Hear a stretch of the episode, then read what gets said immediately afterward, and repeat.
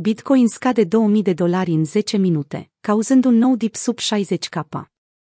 În 27 octombrie, prețul Bitcoin a suferit o corecție rapidă sub 60 de mii, odată ce pragul psihologic reprezentat de un număr rotund nu a mai oferit suportul necesar, iar vânzătorii au preluat temporar controlul asupra pieței. Bitcoin se lovește de un baiul major.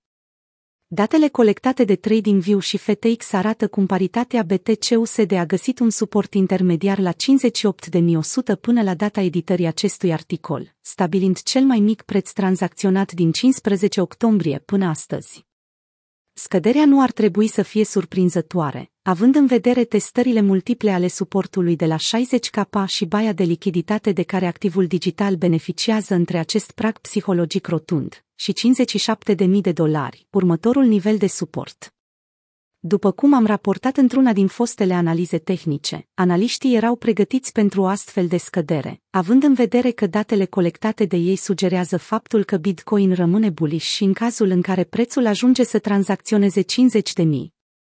Între timp, comentând situația, Charles Edwards, CEO al firmei de investiții Capriole, aruncă vina pe traderii care folosesc prea mult levier pentru scăderea care a avut loc. Practic, Bitcoin arată grozav aici, ținând cont de majoritatea factorilor fundamentali, însă traderii care folosesc levier și-au pierdut controlul, spunea Edwards. Nu vom avea parte de creșteri sustenabile ale prețului până acest lucru nu se schimbă. Datele arată că în ultimele 24 de ore au fost lichidați 192.000 de traderi și 930 de milioane de dolari din banii acestora. Monedele altcoin au avut pierderi și mai mari.